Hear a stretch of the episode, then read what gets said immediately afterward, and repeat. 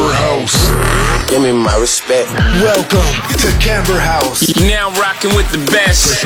Join your hosts, Jeremy and James, as they take an unfiltered and uncensored look at the car industry and motorsport across the globe. You can't find the right tool in this garage, you don't belong near a car. Welcome to the home of car culture. Ladies and gentlemen, welcome to the Camber House podcast, the home of car culture in Barbados and the Caribbean. And I'm your ho- your co-host, James, joined by my other co-host, the all gas no brakes, Mr. Jeremy Foster. and today we are proud to welcome a man that needs no introduction, although we're going to give him one. Uh, one of the unsung heroes in, in rallying in Barbados. Uh, this man has been involved in motorsport for over 30 years, both competing as well as on the organizational side. Um, he's certainly responsible for growing the sport in Barbados. The rally director, I could say, of Rally Barbados. Chief, chief bottle washer. Chief- was it? bottle washer. Cook and bottle washer. Boys and girls, strap in. Welcome, Mr. Neil Barnard. Barnard. Barnard. Neil, how you doing? Not too bad. Thanks for having me, guys. Thanks Nah. for taking your time, man. Sure. Should be a good chat. Absolute pleasure to have you. Um, how's coronavirus been for you, and what's what's going Ah, on? Hopefully, you haven't had any experience with it. That's no, no, definitely not. That, that's um, that, that's a that's a very wide ranging question. Mm-hmm. So I think everybody, yeah, the first uh, the first couple of weeks was uh, everything just went sideways, and it was a bit Yeah. mad trying to find your feet and figure out what was going to happen next. Which we still we don't know what's going to happen next, but I guess things have stabilized here on the island for sure. Okay, perfect. So I guess you know we'll take it from the beginning. Sure. How did you first get involved in motorsport?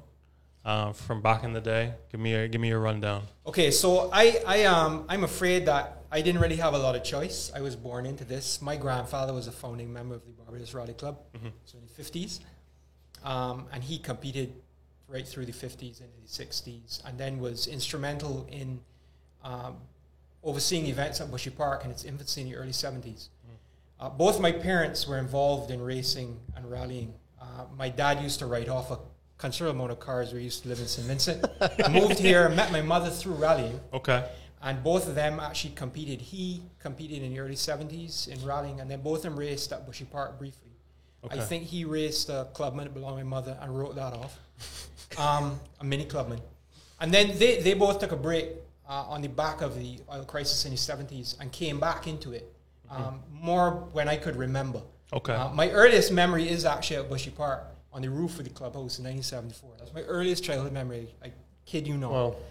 Um, but they came back in, in the early 80s. My dad got back into rallying uh, through navigation. And uh, my mum later on in the 80s, I actually bought a car and she drove it in competition for a while in the late 80s. So I, I no escaping it for me. I actually did my first rally as a navigator for my grandfather when I was 14. So that'd be 1983. That was back in the days when there was no, very few rules. Exactly. Throw a 14 year old in pasture so you can go. Yeah, yeah. Well, it was a, it was what you used to call a rabbits and hares rally, which was a, a novice rally. You used to have one route for the novices and one route for the quote unquote professionals. But these in the days of road rallying, so there was no speed based against the clock all stage rallying. Right. This is this is following um, directions that are. E- exactly. Yeah, I got so covered. the, the routes are known, uh, which we still do today. We call them safaris. right. uh, which is struggling a little bit at the moment, but went through a real boom period in the 90s, This is the Mud Dogs. early Dogs. 2000 exactly, which Right. we rebranded the Mud Dogs. Yeah. Uh, this is the club. So that was very big in the 80s, huge. And they used to have special stages built into those events. So you used to do like two or three hours of route, tulip route. You didn't know where you were going. You're trying to find a way. There were time checks. And then all of a sudden you arrive on the start of a closed road. And it was like, okay, the next two kilometers is against the clock. And off you and go. you go. Um, and there used to be guys that used to enter the rallies just to do them. So they used to do pretty rubbish during the, the other parts. Yeah. Yeah. And then when they get to the stages, used to. So people like Roger Skeet, he used to actually enter like in the early days his Lancer GSR and then the Peugeot 205 in these navigational rallies. The car would be horrendous to drive for 14 hours straight. Yeah. I mean, horrendous. Yeah. But you would just But- do it so that you have That You have those those a couple of those special stages. Yeah, yeah, yeah, Yeah. yeah. yeah. I mean, and then from there, it it um, transformed uh, into or moved into all stage rallying. And that was kind of on the back at the same time of the resurgence of Bushy Park, which then shut. Uh, and it was opened back up um, with huge backing by Automotive Art. When would this have been? 90s. That's early 90s. Nineties, because this is what I remember now. You're Right, getting into a period correct. that I remember. Early days, Bushy Park, Swifts and Starlets, Andrew Mallalieu, Brian Gill, Correct. Richard Roy, those boys. Correct. And those are my absolute. Your childhood memories on the roof of Bushy Park, and mine is somewhere in that clubhouse in Bushy Park, looking at a fluorescent Starlet Yeah. driven by Richard Roy in the nineties. I mean, that's we talked about that in our one of our other episodes. That Yeah. is- those were the, those were the good old days, man. Th- those were th- those are amazing days because you had this situation whereby the guys eventually developed their cars for racing at Bushy Park in that two or three year very huge Yes. bright spot, but they were still using those cars to do stage rallying, which is what had Which is a bit weird, right? I mean, It's I can't imagine driving. I mean, I remember, I remember Andrew Mallalieu telling me his his uh, his Swift at the time, his GTI Swift that he drove at Bushy Park, had ten inch slicks on it, and I can't imagine on a track. That's one thing, and then, I, but I can't imagine what that would have been like to drive on a Oh, on a special stage. completely mental. I mean, Car would be tracking all over, the tracking all over the Yeah. road. I mean, you're just hanging on for dear life. Yeah. I mean, honestly, the the the, the kind of holdover from that is Roger Skeet's current car, his Peugeot. Yes. Which, if you have a conversation with Dane about trying to hang mean, on you to can that, see it. Yeah. Yeah, I mean, it's, it, it's, it it's and that's he's, more- he's, and I mean, that's fighting more- for dear life with that Yeah, thing. yeah, and that's even more modern technology than what they would have had as far as like differentials is concerned that- and whatnot. that- but that's, that's a professionally built rally car. Yeah. with That's a Maxi, France. right? Yeah, yeah. It's a 306. It's a handful though. But it's, yeah, it's, three it's, it is a oh handful. Particularly on our roads, narrow, really uneven. Uneven is probably being kind. Um, but yeah, huge handful. So yeah, you can imagine back in the early '90s, these guys are driving these cars, which are essentially two-wheel drive specials built for bushy park Yeah. racing uh, on stage rallying. Yeah, So I, I had gone away to university, came back here early '90s, uh, and then I actually got into competing myself. good. I'm glad you got there Right. because I have a memory of you, but I want to go through some of the. So, Look what you got into first? What was your first competition car? Uh, Suzuki Forsa GTI, plain white. Bought it from Spencer Hutchinson's brother, Jerry the Coffin Hutchinson. That's a nickname. The coffee. Yeah, The and, coffin. uh, Coffin? The coffin. And, and, um, That's a nickname. He's still alive, I right? think it cost me it cost me about fourteen thousand dollars. I didn't have a cent to my name. I borrowed the money from my grandfather. Who I then took about ten years to pay back. Yeah. I think I had about whatever it is, one hundred fifty dollars a month. for Yeah. probably well, I'm sure he was But you happy had to but- give it to you because you, He you wasn't giving it to me. Not not gonna happen. Right. Yeah. No, but you got he- a but you got a racing car. Yeah, So absolutely, win-win. absolutely. So, so in those days, you didn't actually have to have. They were just kind of implementing things like proper safety regulations, stuff like that. So, mm-hmm. I think when I first drove it, it didn't have a cage in it. Then I put in a bolting cage. Then actually, Greg Kozia and his team of guys up at Hopewell. This is mid '90s now. They helped me a lot. There's a guy up there called French, and he um, he put in the cage eventually, which was very fortunate because only a few years later, I turned it over in an event up in um, Diamond Corner. Right. So you were glad it had a proper cage when that De- happened. definitely the, the exuberance outstripped the capability and over upside down down in a, in cane ground. Okay. So listen, you had the You're into bikes, right? Mm-hmm. Yeah, that, that day ended bad because That- after rolling that car, Mm-hmm. they uh, the wrecker came and the wrecker brought a sidekick with him, so I couldn't fit in the cab with the car and the wrecker. Right. And the only person to give me a drop home, you're gonna funny laugh at this, Scott Davis. You know Scott? I don't know. D- d- don't worry about it. He, he's a different individual than he was 30 years ago. and all he came to the event in was on a Ninja, a Kawasaki. A Kawasaki, Ninja. yeah. So having been in an accident, I then had to get on the back Like of this motorcycle to go home. And it rained. Oh, Oh, nothing worse. Yeah, bad. Nothing Very bad. Yeah, anyway.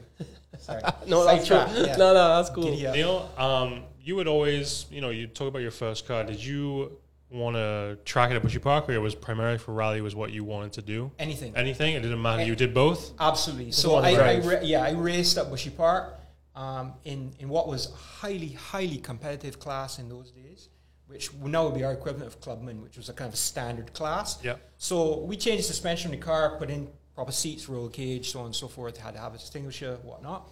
But the class was really competitive. So in those days, Jeff Noel had one exactly like that. Eddie Corbin eventually bought his. Um, Peter Thompson had one. This is Thompson that's come back running. on Yes, the side that's yes. Compete now, Yep. right? Mark and Mark so on, and- right? Um, and it was about four or five of us in that class, essentially with identical cars. Uh, so it's highly competitive. That's good racing. The car doesn't weigh anything. I mean, those Yeah. those original forces weigh 800 kilos. Yeah. So it, it, it was good. And, and at the same time, besides the driving, I had actually, to answer your earlier question, a- Mm-hmm. anything, anything, I was up for anything. So I actually ended up co-driving as well in overseas events. That's another story. How did you get involved in that? Again, because I was actually navigating as well for a- anyone, Anyone who would have wanted- me in a car in the road events, so the safari type events. Mm-hmm. So I did rallies with Wayne King, Wayne Archer, who's competing now. I Yeah, navigated in the- for him. In the BMW, right? Correct. He has now. Uh, at the time, he had a Datsun 120Y. Um, so a- a- a- anything was going, I, I was in, whether it was on the left hand seat or the right hand seat or you didn't. You didn't care. You just. I can be relate to that, man. Just want to be in something fast and get Absolutely, that adrenaline. absolutely. Yeah, we were talking about it because it's like once you get once you get a taste of that, it- you know, you start to almost build up a tolerance, and then things that perhaps would give other people adrenaline doesn't quite match up to or have the same response in you as it would. I mean, there's nothing quite like sitting in a rally car at a start line, giving that last tug on the harness, watching that clock tick to zero, and then for the next two to three, four, whatever minutes, it is. it is yeah, I mean.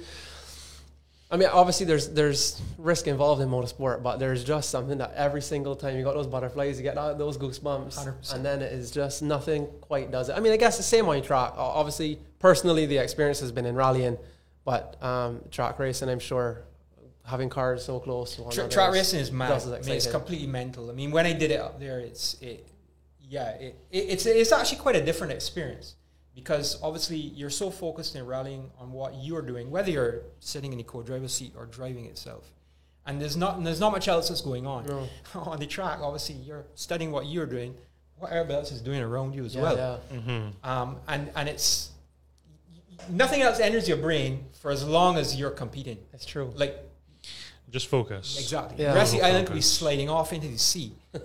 You're focused on what the hell is going on That's there true. around you on the track at that time.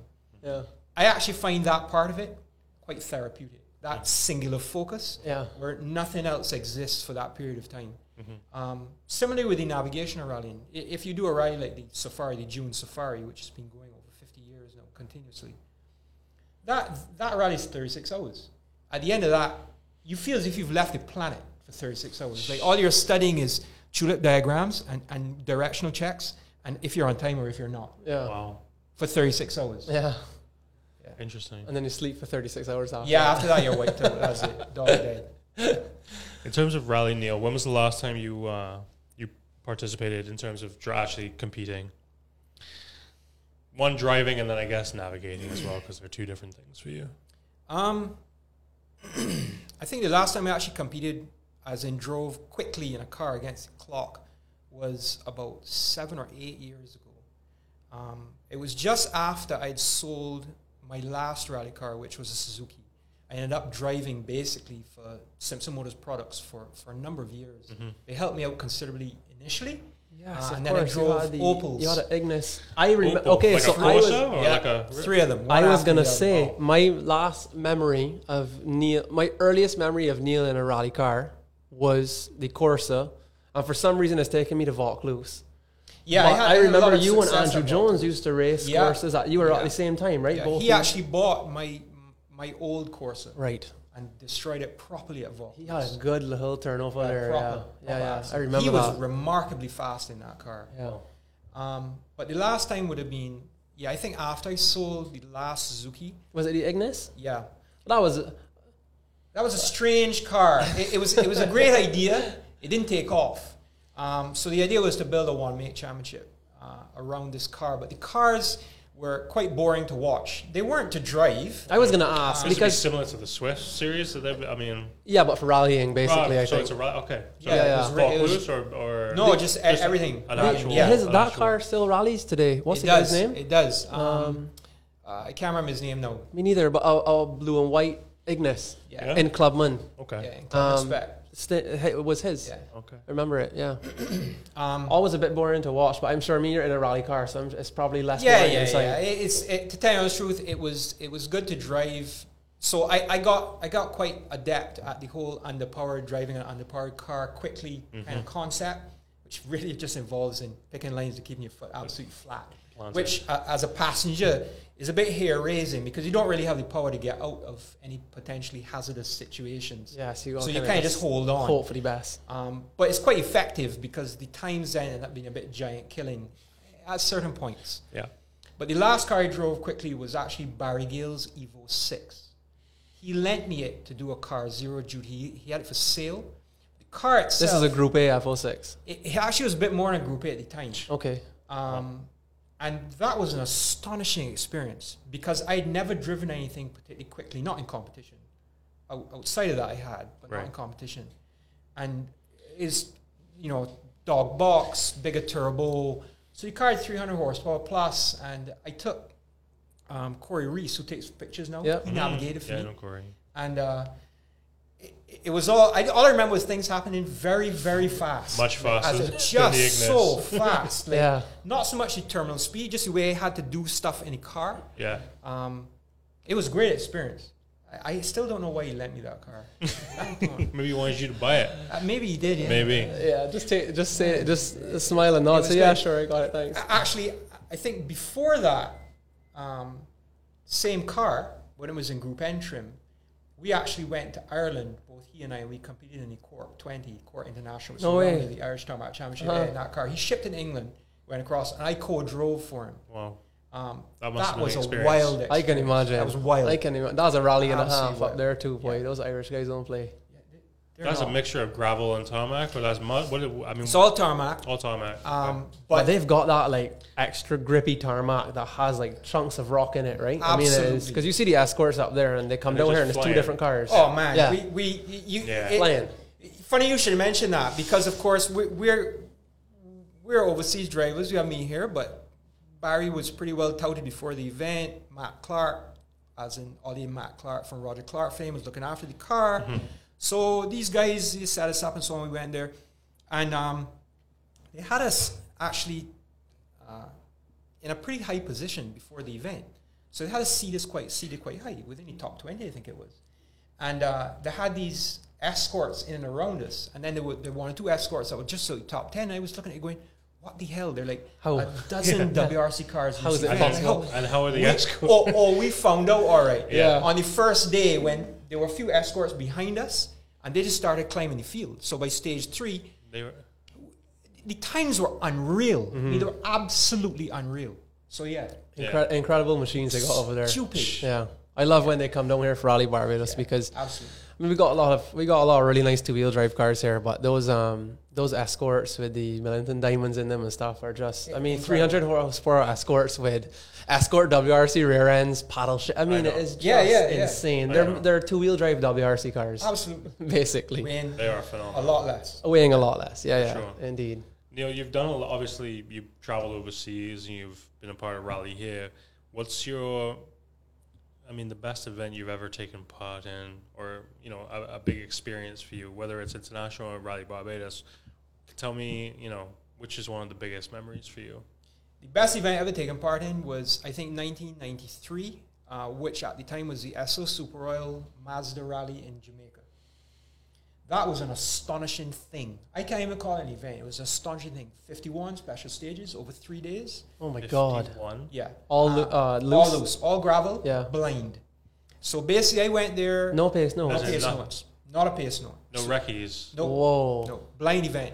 So I went there with Alan Wilkie, and he was given a car uh, by the local Suzuki importer, Stewart Auto Sales. Uh, and we, we went there and did the event. I- I think it was the only time my mother, in particular, my parents, said, "We- we- We're not sure about this decision that you're making here. Uh, particularly with, at the time, Wilkes was quick. Quick, yeah. I mean, quick. And you're being given a car, a bit of not mine syndrome comes into play. Absolutely. and they had, I think they had 24, 25 different four wheel drive cars, and we're in this two wheel drive Swift, albeit it was modified. Had on proper um, Suzuki Sport suspension. It was a pretty well set up car. I think I had nine or 10 stages on the Friday. Uh, we started Friday midday from National Stadium. By the end of Friday night, we were fifth overall. So he was moving too. It was nuts. And the thing about Alan, right, at the time was he doesn't remember anything. So he remembers nothing. So we would do loops of stages. So you do stages twice usually. The second round, you have a clue what he had done. And he's driving entirely on what I'm telling him. So I've got a trip in a car, and uh, I'm, I'm literally counting down mileages to when and telling him when he has to turn. And I'm reading the notes, as in the tulip, and basically calling when the corners are coming and what's happening. And he was driving completely and entirely on what I was telling him. No quarter, no hesitation, My goodness. complete confidence in what I'm telling him. Well, the first stage, I gave him a wrong note. We turned right when I went in a quarry. It's off the stage. Completely wrong. Completely utterly wrong. After that, we, we kind of gained a momentum. And, Yeah. and honestly, it, it was it was probably you say a memorable experience. It was the most memorable experience I've ever had in a in a competition car for sure. Um, either driving or navigating. But it's one at the time whereby it was a mixture of everything, complete and utter fear, like just terrified, exhaustion.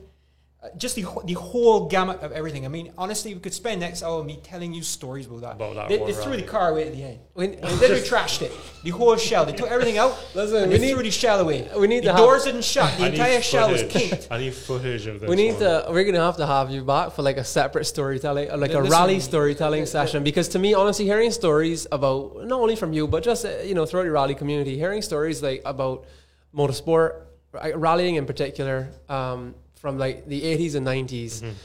was just those are those are the at No least in Barbados, those are the glory days. But but, I but you know it, it's it's incredible because at the time that event and rallying in Jamaica was very much the pinnacle Mm-hmm. of the region for sure. Jamaica. Yeah, absolutely. The, the, the level of cars they had, the investment, the sponsor investment. They had some guys come down from the SCCA in the States who actually helped set that event. And the event itself had big names. I mean, David Llewellyn, who at the time was one of the British champions, Yeah, he came yeah. across and Yeah. competed. Touring. He was actually on that round. Wow. Wow. Um, and one of the guy, I think one of the guys, um, the Japanese national champion, was competing as well. They had two or three cars on the event that were built by Rod Millen from New Zealand. I mean, it was it, it, was was it was nuts, Yeah. exactly.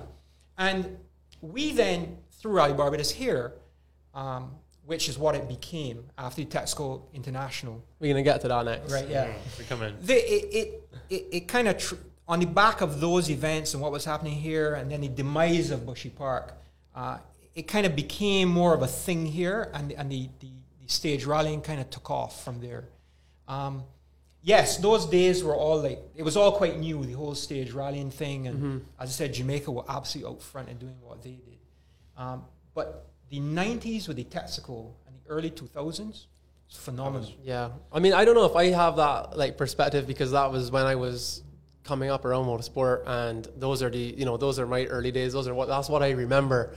But I mean, when you sit and hear some stories from the drivers, you know, when you sit and like hear Roger Hill and them talk about those days or Roger Skeet, and um, I mean, rallying was just just different then. And I, those are the early days of like the, when the mirrors started coming out. Maybe that was a bit later, but Right. So We'll I transition to question all that. Because obviously I came much later to this, but I always hear about the glory days of how big rally was, I guess, maybe in the late 90s, early 2000s is when it was really taking off. Or, I mean, tell me a little bit about how you said Jamaica was the biggest in the region, but obviously Barbados has taken over that, surely. yes So when did that shift take place? So it, it, it was quite interesting because uh, following on from those big, and, and they were, they ran them three years in a row, that Esso Super Royal Mazda Rally in Jamaica, which was this big behemoth uh, thing. Uh, and it was likened, Llewellyn likened it to Safari. He and this was it's- early nineties. Yeah, this is like 90, So 92, 93, we, so we were so 95. Texaco All Stage in Barbados existed then. Just after. So i in and around that same time, we ran our first All Stage Rally, I think it was in 1990 or 1989. Right. Uh, which was a short one day event. Um, uh, and then it, it kind of transitioned into the Texaco mid 90s, towards Okay. the end of the 90s. Okay. Um, yeah, because what happened then was the Jamaica guys, they had, they moved towards Group A cars, and um, we had several Group A cars, and it kind of peaked out here in the early 2000s again with all the Group A cars, and it had a number of Jamaicans come over and compete here. Gary Gregg, Jeffrey Pannon in the early days. Yeah, Celica. Um, y- yeah, this is pre Celica or Absolutely. not? Yeah, dude. Yeah, he had a Celica. I remember that. Um, and it was it, it was they had a lot of guys here competing in very similar machinery, which made for a very competitive kind of sharp end to the sport. By this time, uh, a number of the um, older Bushy Park specials had kind of gone to the wayside. So Roger Skeet had bought his, I think, first Escort, Escort. Cosworth. So, so that was kind of going on. And I think then is when it kind of peaked out. The early days of Texaco were quite remarkable uh, in that we had these specials driving at Bushy Park and driving in stage rallying here and so on and so forth. But the event itself was, well, it still is a sprint event, but it was much more of a sprint event. Okay. I mean, I hear some of my stage commanders, whom I'm very close now because of the organizational aspect of what I'm involved in, they tell me about, about moving entire crews from from stage to stage. There was no looping. You Yeah. finish the stage, then they moved to another stage, you set that up, and then the cars came, and then they ran that. I mean, it, it's, it's all a bit agricultural, really, Yeah. a bit amateur. Very Yeah. much. Whereas, like the Jamaica event, it was like a full professional type thing. Right. Um, so I think we moved towards that late nineties, early two thousands, uh, and then it, it, it kind of went it kind of went downhill, and and the racing, what with Barrel taking over Bushy Park, kind of went up in ascendancy again towards the end of the two thousands. Is this when I've seen footage of like Roger Skeet dragging the escort up the highway? Because I've seen footage of this kind of That thing. that would have happened in parallel, correct? Right, Yeah. So so at the at the time, then racing at Bushy Park came back in a big big way, um, and there was a lot more emphasis in terms of people building cars. The rallying was still going on, but I would have said it was not. It was still going on, um, and we were still running Texaco International, and then they pulled out as a sponsor, and there was a kind of a major kind of shake up with what was What, going y- on. uh, what year was that? Can't you remember? I, I remember the meeting, uh, being going in and being told that, but yeah.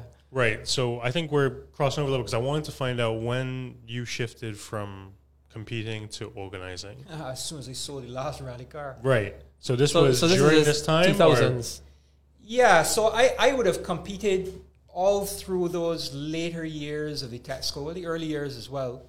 Um, and then, yes, when when Sol really came in, and I would say that Barry Gale, my former driver, or still my driver, because I actually won a navigational championship with him. Um, he driving, I'm in the other seat.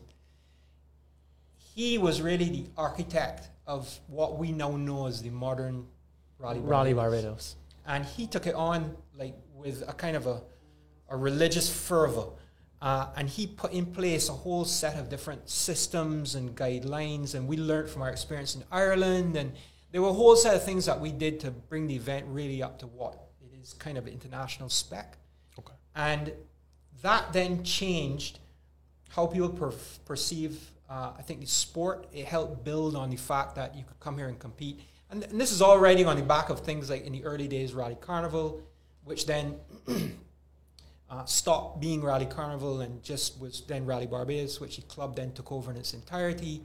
Uh, and we then promoted it and worked with it. And I then have seen another peak. So I think the, the 2015 to like 2017 to 18 was people don't realize it, and it was probably take a few years for you look back with kind of rose tinted goggles. But the- the- Biggest. huge, Massive. No, I yeah, yeah I huge, absolutely remember. huge involvement in terms Huge. of growth of the sport, Mm-hmm. uh, spectators back to kind of numbers that we see, Mm-hmm. um, and and people argue with me about that. With oh well, they'd never be out they were in the late nineties, early two thousands when the Jamaicans are coming here and Well- the glory days of the Texaco, but the spectating has changed. Yeah. So whereas in those days people used to go to like one spot, Yes, all very much so. Very much. Now, Mm-hmm. and it, and it's it's societal. Yep. Four by fours, pickups. Yes. Before it was cars driving to the event. Now, now people just go everywhere and they go all. And I know this from being an organizer and driving through the courses just before the stages are green lit. Mm-hmm. And I- I'm astonished. There's, there's no gaps. Yeah. It's, It's it's just people. right. Well, we're gonna get into some of the Rally Barbados talk Yes. next. We're just gonna take a quick break, and we're gonna be right back.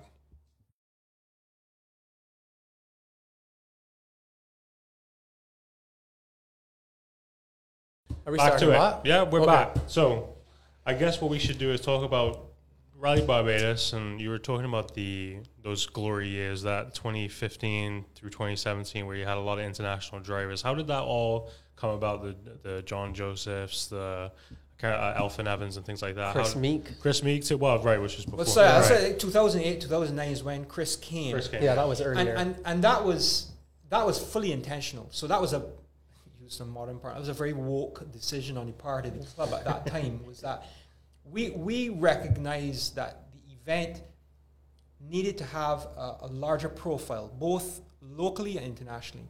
And for us, the way to do that would be to attract someone that we felt would give us that profile. Yeah.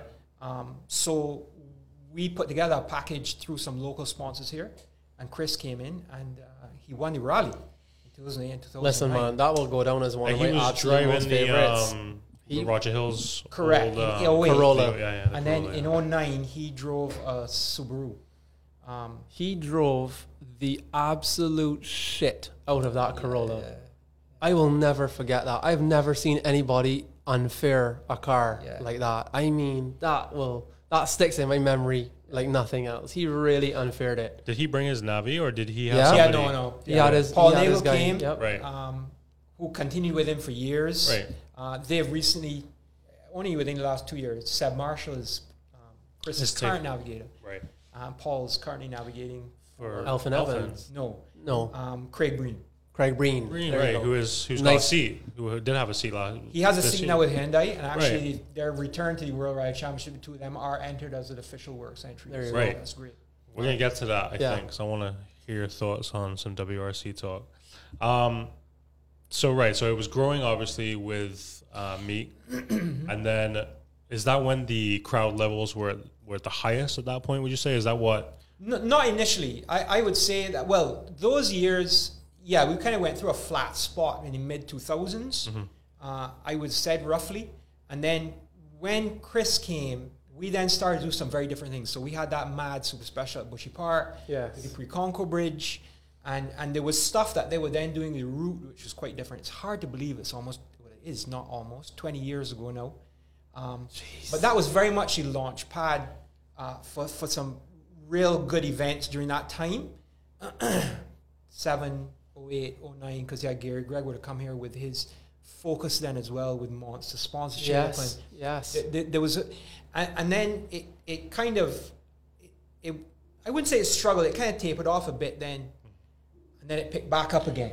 As I said, like 15, 16 with John Joseph and, and fellas coming and panting, and most of those guys then shifting. Paul Bird coming in his car. I mean, Same w- Craig Breen came. No, Elfyn Evans came in Elfin R5. That was two years ago, though. That was three years, three ago. years ago. Yeah, that was like 16 or 17 is when he came in. Which came. was a huge coup. I mean, Elfyn is yeah. now you know. yeah the amount the amount of press that he brought Yeah. i was going through that recently actually with when we announced that and a number of different news organizations that carried that over the you know the following two or three days was astonishing um, and we've found that that's worked very well for us is having like there's no I, I, was in the service area of wales rally gb two years ago and i met with the clerk of the course at the time um, to j- discuss some things, and I was there actually meet the Rally Safe guys from Australia.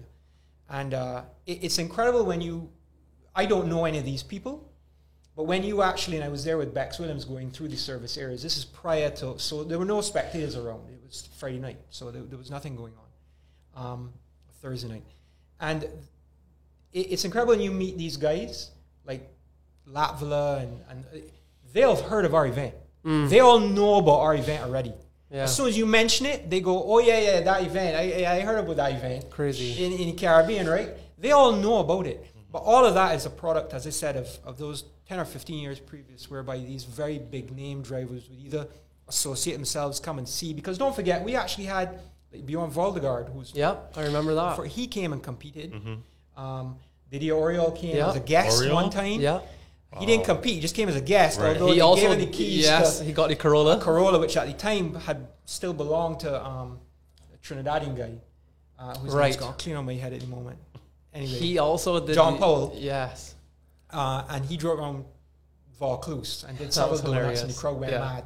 Wow. But th- yeah, I mean, it, it, it all added towards what you're s- saying. And then I, I would have said that, yeah, we went through this incredible po- period between 15 and kind of, and, and to now.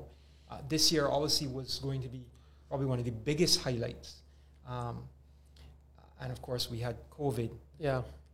We're gonna get to this here We'll in a second, but I wanna I wanna backtrack one second because I think um, this bill. It seems as though I mean, Barbadians in general. I, mean, I guess you could you could say the whole Caribbean, but Barbadians in particular seem to have this like never ending thirst for motorsport, and it doesn't really matter. Um, although I suppose no, it appears to matter more than others. I was and I was going to say that it doesn't matter whether it's track racing or rallying, but I think that's shifted a bit now because I still think, based on crowd and who turns up to events, that that rallying seems to draw more. Uh, more crowd attention than, than track racing does right now. That, could be for a number of different reasons. But there seems to be this never ending thirst Bajans have for rallying. And, and especially when the rally club is, is able to bring in such huge international names. Um, you know, for us, we, we almost take it for granted because there's, I mean, we don't, we get the chance to see, to have these, not only do we have incredible local talent, but we have these overseas competitors that come here with usually very good machinery and an endless supply of talent. And we get to see them compete on our roads. And there's not many people around the world that get that. to see that. And Yeah. we're a little tiny rock in the. Caribbean Sea. It's actually incredible. You, you, you, you're quite right, and it's it's bizarre. I find it bizarre. I I, f- I find the whole dynamic bizarre. But you know that's a bit how rallying is. So r- rallying is it's a far more um, tight knit, familial type environment than generally racing is. And I, I used to go to a lot of racing when I was at university in, in the UK. A lot. Almost every single weekend I'd be at Brands Hatch or Silverstone or Donington or Thruxton or just watching racing. And it's it's a very different dynamic. It's not that it's you know people aren't friendly to one another. It's just a very different dynamic. And I find that the the rallying fraternity is much closer or closely connected, uh, so that people talk with everybody. And if you know so and so, you'll know so and so, and there's no problem in being introduced to so and so. And people are very accessible. yeah. Talking about internationally as well, Yeah. right? As an international community, not just Caribbean. Absolutely. Yeah. I mean, we, we I, I'm going to throw some things out here that you all would not probably know.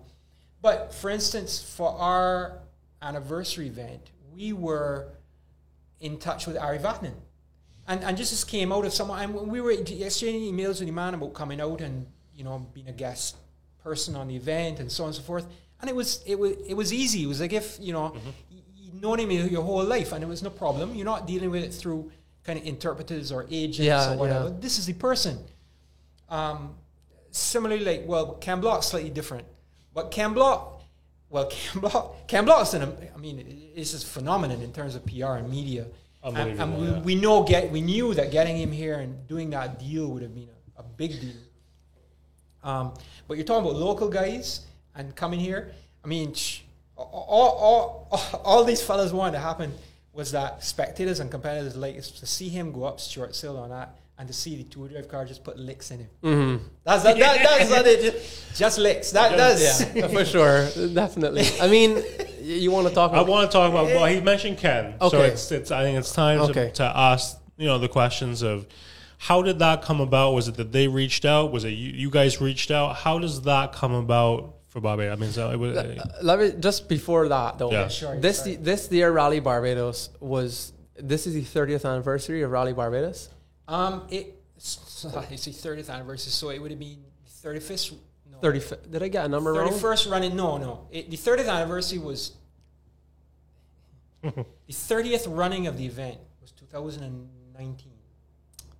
Okay. The 30th anniversary, because of course you call anniversaries one year on. Okay. It was actually this year. Right. But I knew it was a, a sp- in quote special year. Yeah, it you- is. If, it if is you're married, funny. all of us are married, right? Yeah. yes. Right. Yeah. Um, good to remember that. Don't worry, Michelle will 100% not be watching this, so that's fine. yeah, yeah. And and um, so so yeah, you your first anniversary is after one year. yes. That's, okay. So it, it's just a strange quirk. I'm reminded of it by our, and, and he's he's having sent most of the time Robin Bradford, who is a particular on these kind Yes. of things, and he's a bit as, as UK anorak. Okay. Uh, so he, he keeps all the facts and figures and knows how these things work.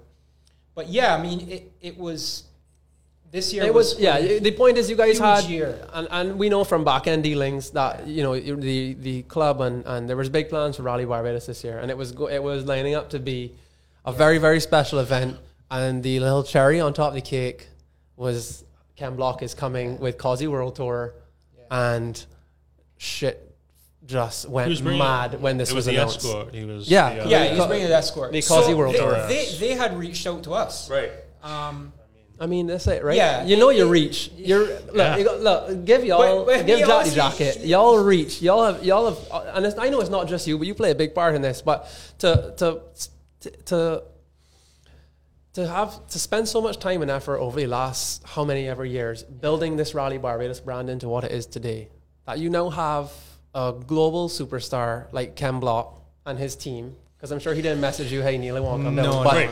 But was it based off his schedule? Like he knew about. Well, obviously, he'd been here before through Rallycross. yes. Um, was it the fact that he wanted to be here? It just worked perfectly with his schedule. Because I know he was he was in Mexico, and then he was due to come here. Correct. The the scheduling was not really. It was they identified the event as just good media. So that that's just how they operate. I mean, they, there's like good backdrop, know about the event. Um, the guy that runs his team, um, he's an English guy, uh, and he he knew about the event as well. So he would understand from being in that English that well, this is a well-run event. I know these people aren't going to go here, and it's going to be some you know really chaotic nonsense where you see times 33 days later and all that kind of stuff yeah, and safety wise and so on and so forth. Um, so yeah, he, he reached out to us and and then it was a case of trying to make the deal work based on what he wanted. Uh, where Can you gonna share some of that?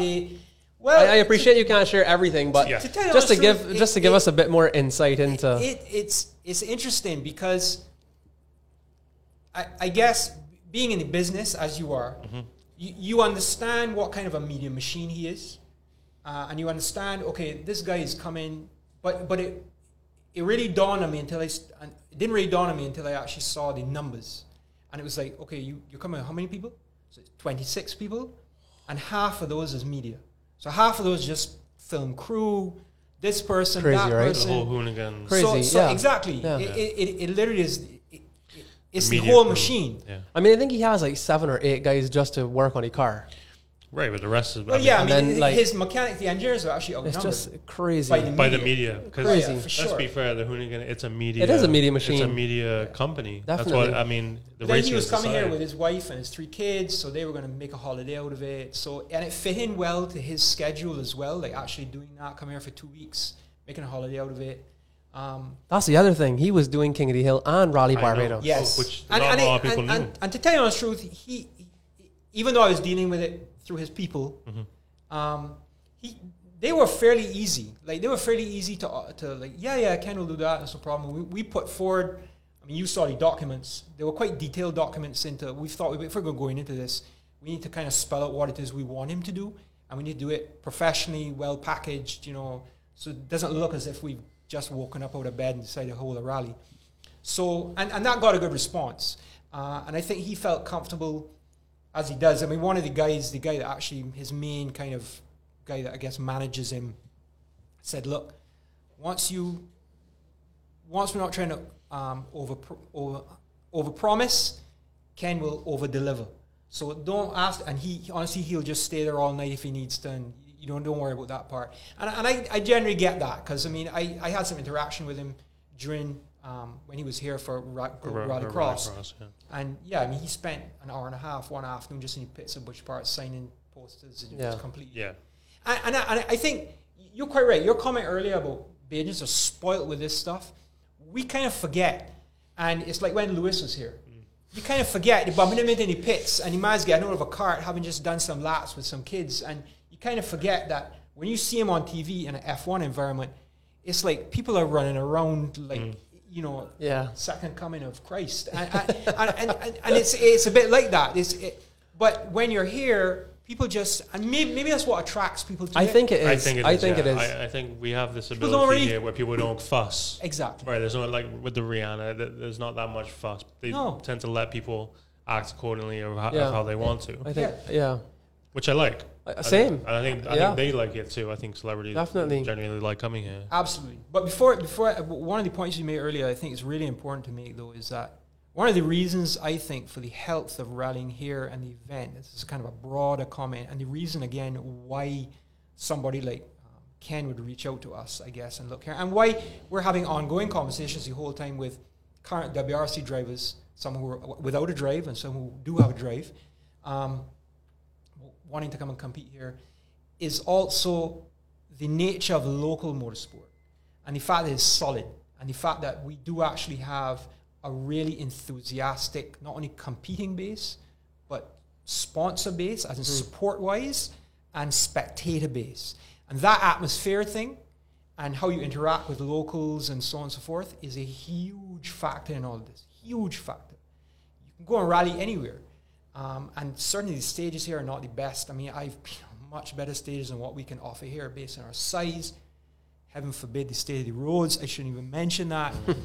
um, but ultimately, it is about the atmosphere. It's about and the competing base. The fact that the guys that compete here are are actually seriously good at what they do, not only in terms of car preparation, but driving.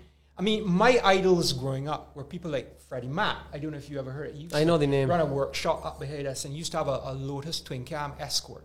So it's a Mark II with a Lotus engine in it. And and he, as far as I can concerned, Freddie Mac was God to me in the 80s. I mean, never mind my father was competing. It's Freddie Mac. Yeah. Is that uh, based on driving style or driving what? style, Yeah. the fact that this guy in this red escort could take on and beat all comers, you know, in the early days of speed events in the 80s. Um, and then before that, it was like, yeah, busy. Uh, Lincoln Waterman at Bushy Park back in the early 70s. But it's that competing base. It's actually having basically our own heroes and our own like strong performers. Yeah. Guys, are, listen, these are Erica Drive here. I, I, I'm not joking. You, you, you take, and it's and it's all the way down. It's not just Barry and Roger. No, of course not. No, no. It's people like Jamal Brathwaite, and, Right. and I mean, the, some of these guys. Honestly, these guys can pedal. Yeah. Like seriously. I mean, who's your yeah? If you could pick somebody now who you really like to follow in terms of driving style, who who sticks out for you right now that competes? Internationally, No, I'm talking Locally? about yeah. I think I think we have a lot of talent here that's that's um, not recognized, and some guys who don't have the funds to do it.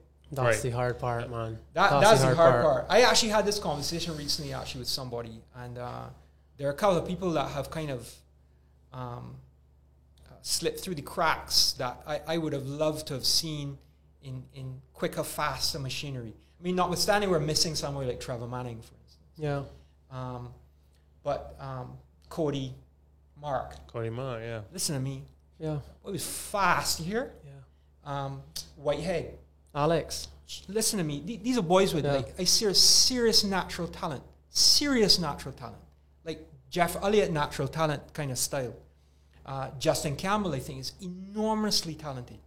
I would love to see Justin in an R5 car, actually. Love to see him I in think an R5 Justin would like to see himself in an R5 car. Yeah, car yeah, Justin would like to see himself in an R5 car. Yeah, Who wouldn't? I know, right? Yeah. So, I mean, touching on the R5, obviously this year, a lot of people have changed vehicles. I mean, I don't know how many we have now.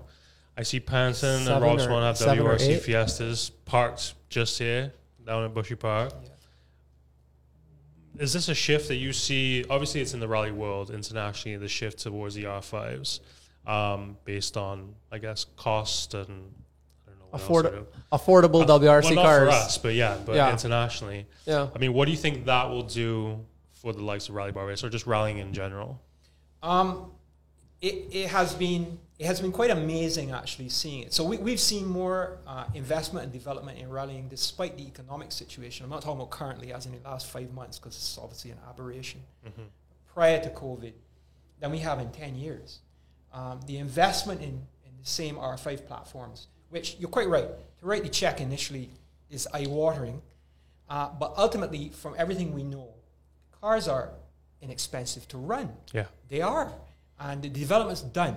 So once you once you drive it and you don't prang it, the reality is it's tires and fuel, and it's up to the driver.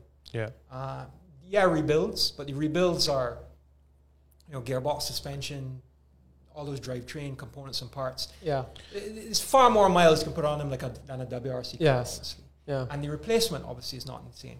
So where that goes, it, it really is quite incredible where it is now. Uh, between that and the Bimmer Cup, which has been quite quite an astonishing I, thing. I think honestly, I think those that that Bimmer Cup, those cars, that those have to be the I mean that is the best bang for buck you can get there, right? It You're talking is. about thirty odd thousand Bajan yeah, dollars, yeah. right? Yeah. And you have yourself a car, and you're now competing in a group with everybody else that has the exact same car as you. So I mean, this comes More back or to less. what more or less. yeah, yeah. Okay, give or take a little bit. more money on suspension than others. Fair enough. Yeah. Give or take a little bit. Yeah. They're they're a lot closer Yeah. than you would find in other groups. No, for sure, for sure. So so you have this, and it's it's that mix as well, which is so healthy. So you've got this incredible, essentially um, standard class, which is taken off and is doing you know very well from a com- competitive perspective. As in, the guys love driving them. I think I think promotional wise, there's more work to be done there, but driving and so on, top notch. Um, and the whole experience, and it's brought guys back in. Oh, yeah. that had stopped. Ian Warren, Neil Armstrong, Yeah, yeah. Michael, Michael Worm Worm, is no. yeah. Well, well, Neil, it was Neil a one-off. Uh, I'm not Or sure that actually. stick. I'm not sure. I don't know if that's his. I'm not sure. He's another person I'd see in an R5 car. My word, he would rock one. Anyway, I'm sure. Again, same thing. I'm sure he would like to see himself in an R5. The the, the R5 thing, obviously, yes, it, it's it's a major investment. But you're quite right. We now have five on the island, which will be competing. Another two regionally. Um, so we have a class with seven or eight cars, which is extraordinarily healthy. Yeah. Uh, and then, in addition, you still have uh, the quick two-wheel drive cars knocking around, which, uh, you know, despite what everybody says about them, it, they are remarkable feats of engineering. The fact is, they bring the spectators out. They do bring the spectators out, and that, from a promotional aspect and from a promoter aspect, uh, is fantastic because you have this incredible, rich uh, entry. And, and that's what the overseas journalists say when they come. Yeah. So that's one of the, the key things that we've followed up and tried to push over the last four or five years is actually not not so much uh, the getting the big name drivers to come is big name media. Uh, and that that has that's made proved to be huge dividends for us. So we have WRC live crew here. We've got independent journalists and people who uh, are following the event, writing about it, spreading the word. That is proved to be a re- and when they come, that's the thing that blows them away. Yeah. It's atmosphere, crowd, and the level of participation and the, the, the breadth of the machinery. machinery because yeah, I think I've seen a lot of articles in the UK talking about the homologation, the rules in the UK, which basically prohibit all of this. uh, You know, basically what we're doing, but how they're saying how amazing that this event really is, Yeah. and everybody needs to come and do it, which I think is great. I want to touch on one thing first, and I don't know if you're going to know the answer to this. All these people buying R5s in this class, which is going to be incredible. Why Panton and Swan going the WRC route just to be quicker? Yeah. It's gotta be right. I saw. I. I, 100%. I they just. But if you wouldn't want to be win, amazing if they were all in the Yes. same class. Uh, to, to some degree. I mean, uh, again, From for- a from a spectator point of view, that's what I want to see. really, yes. I, well, this is I want to see Panton and Swan against Saul. I want to see it in the same. this is the same point- Maloney. Exactly. This is the same point I was going to make. I was going to say that, you know, although I agree with you, our t- the two some of the two wheel drive cars we have here are insane, and I've been fortunate enough to go in one or two of them, and they're even more insane when you get inside of them. it's true. But to me, those that those those that caliber of car has never really been fair, and I mean that in the sense of is is um as a spectator or as a, as a motorsport fan, it is always more fun to watch people race in equipment that is closer in terms of ability. I think as a And as a purist, maybe. no, but I mean, hear me out. We you might see it be right now. You see it. Maybe That we might- are. maybe but this is why it. I love Bimmer. This is why I love Bimmer Cup. This is why I love the idea of having so many R5s here now. And I suppose you could make the argument for WRC as well. But to me, I wish with I'm with James. I wish Swan and Dane Skeete and um, Panton all had R5 cars. I know R5 is the is the is the top of the mountain as far as um, as far as four wheel drive cars here, and they're all competing on that platform because that is far more exciting. Now you have 'Cause what three do we- we have WRC three cars. WRC cars, right? and a bunch of would be Dane R5s. in the Subaru, and then the two Rob Swan Yeah. and Panton. And to me, it's like, okay, cool, fine. But how much better would it be if we had 11 R5s? Well, It might happen anyway. Well, Dude, I'm just saying that think- to I me, think- like as a okay purist, whatever. But you tell me your side. well, I, th- I think I think from a from a club perspective, obviously we, we did look into that. Yeah. Three years ago, the club looked at going on a road of basically making the R5 Class a pinnacle uh, in terms of our regulations, the Barbados Rally Club. And that probably wasn't a very fun conversation. Well, it, it went out there and it, it, there was lots of knocking around, lots of kicking around. People got on board, then people changed their minds, and there was 180s. And, but the club eventually decided that, as we've done for 50 odd years, to let water find its own level. You know what? We're not going to basically, you know, put regulations or regulate against XYZ. We're going to keep the classes and where it goes, where it goes. If WRC dies off and no one has the money to invest in it, then fair enough. That, that's what that's what will happen. And essentially, I think it's been the right decision rather than basically regulating that R5 is Fair the top class because it does allow us um, to have uh, a sharp end, which at the moment anyway can be a, uh, a place where anything up to 2016 in terms of WRC car can come and compete. And there are a lot of them knocking around. Yeah, there are. And there are a lot of clubman people still driving them. I mean, so uh, for, for, for the event this year, which is obviously being postponed, and now we won't see the level of entry that we were Normally going to we see get. outside of COVID, um, we're going to miss at least two of those cars, um, 2016 cars, so the 1600 WRC cars, um, possibly three that we would have had. So we would have likely have had an entry of six or seven Okay. at the sharp end, uh, but we would have had 14 R5 cars. Yeah, you see, that is the money. What, what with the, the, series, the FAA series that Right. we had attracted, Yes. because they were bringing another four. Um, would have been sick. and Citroëns and all kinds of stuff. So it, it, it's I, I I still go back to I I I like the polyglot of stuff. I, I like the fact that there's there's lots of different things. I, I actually do like the fact that these guys have invested in the absolute sharp end and I mean, cars. so you're we build to see them. talking, you're talking massive amounts of money Mm-hmm. here. I mean, right. We're gonna take a break and we're gonna do the la- our last ten minutes Perfect. right now. Okay, cool.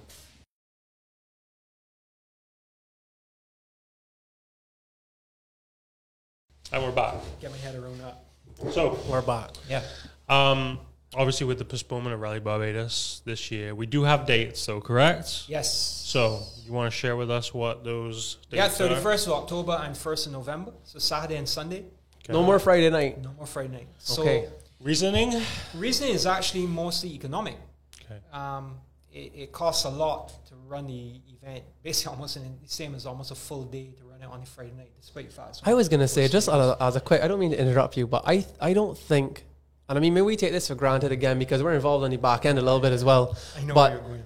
I don't think people understand how much Rally Barbados cost. Million oh my god! It costs just south of There you million go. dollars. to put on. You know what I mean? That's significant, man. Yeah, it's, I, I don't like thinking about It's, it too it's much. quite a feat. I, I don't like thinking about it too much. It scares the bejesus out of me, to be quite honest, when I realize it's that like that kind of money. Yeah. Anyway, sorry, I didn't mean to cut you off. So No, let's, no, no, Rally it's Barbados all good. 2020. It's all good. No Friday night. We're starting But Saturday that's- morning. But that's obviously, I'm just going back to the money there. That's obviously your credit to your own success because surely it didn't start that way.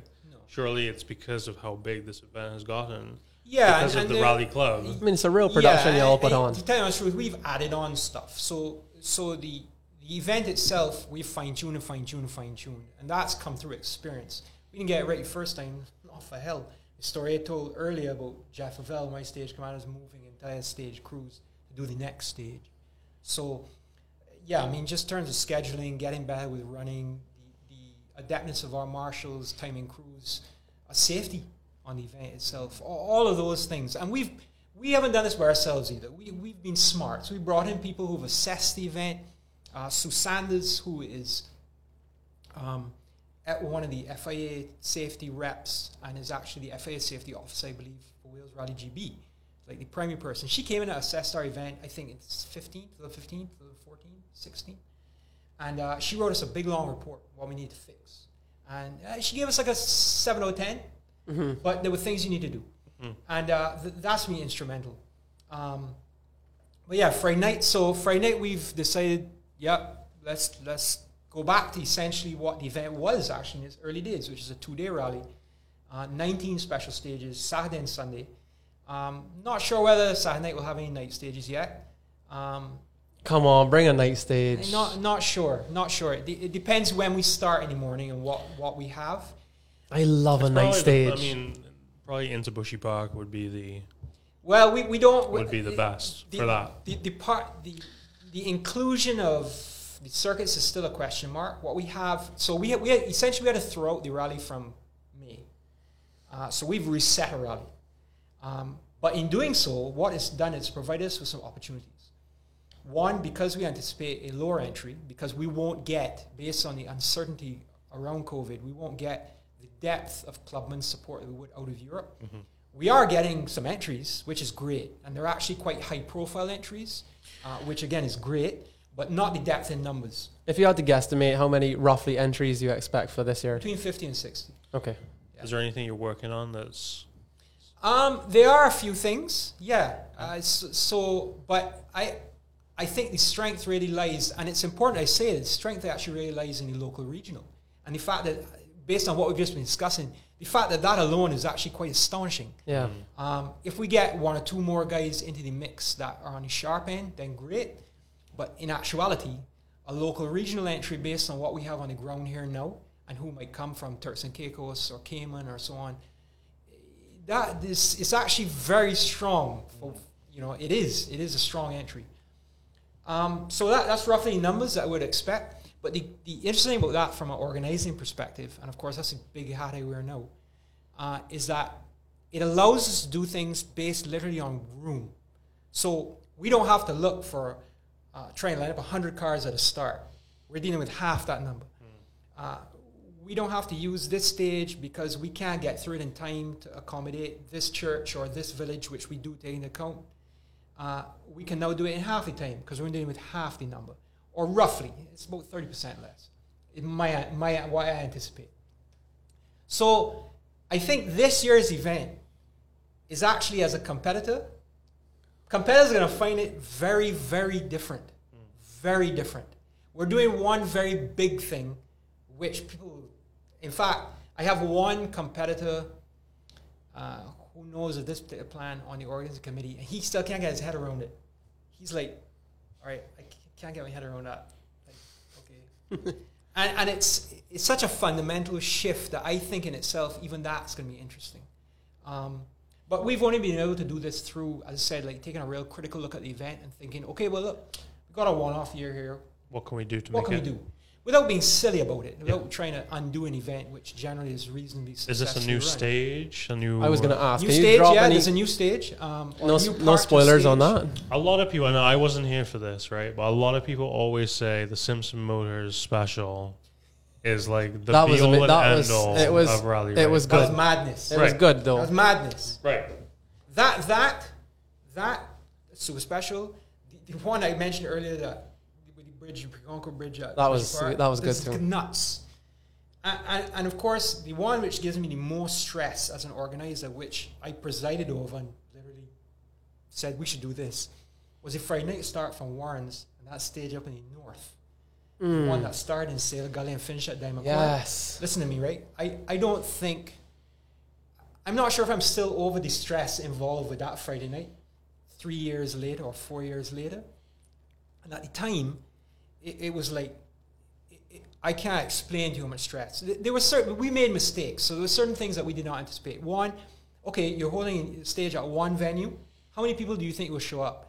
Well, I didn't really figure that the entire rally Barbados following population would show up on one stage, which posed a problem. You should know your spectators. Well, this is it. So, but I, I thought, well, maybe it's starting late, starting nine o'clock on a Friday night. You know, how many people we rating get? Two, three thousand people? Joke. Three, four times that on one stage. So that posed a massive problem. But no, when I think back on it, it's like with those rose tinted Yeah, goggles, yeah. it's like Duh. that is the sickest stage Yeah. we've Yeah. ever run. Yeah. Like without any competitors say so as well. I mean, not to mention the fact that Jeffrey Panton put about 15 seconds in the men in the first stage alone Yeah. because it was unknown. You see, there were large chunks of it that people had not driven to death. And Dane Skeete, Dane Skeete put a tremendous like 10 second lead in the entire two wheel drive brigade on that night. That that was a, like separate men from the boys kind of mm-hmm. driving. scenario and girls.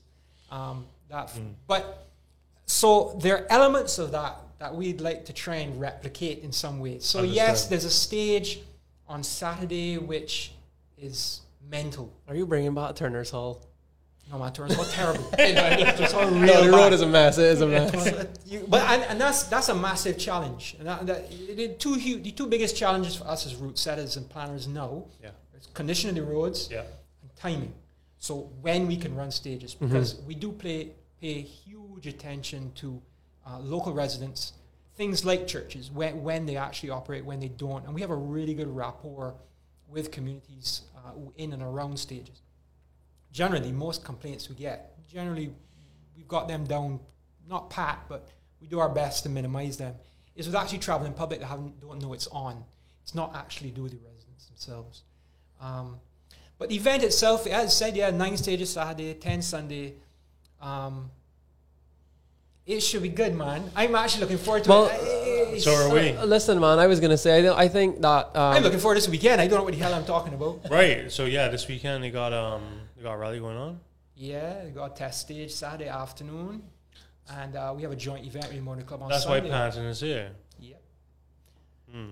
And and it's going to be the first, obviously, against the clock event, and it got a lot of fight. So where's that running? Tell tell the people where that's running. So Saturday afternoon is a test stage at Orange Hill. It's very short, kilometer and a half, two kilometers.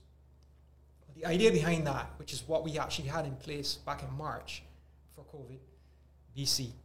um, Before COVID. Yeah, yeah, yeah. Yeah, you love it. uh, wa- was was to try and give the fellas an opportunity, particularly with new machinery, because there's been such massive investment and guys refettling things, uh, an opportunity to, to kind of tweak their cars before they really had to go against the clock in a, in a full kind of timed environment. So we're doing that Saturday afternoon uh, from two o'clock. Uh, How it many? should be good. How many entries? I don't know You actually. know, because it's These not. fellas A, leave the entries to the last possible Right. minute. Entries close tomorrow at four. So And everybody will enter at 3:55. yeah, exactly.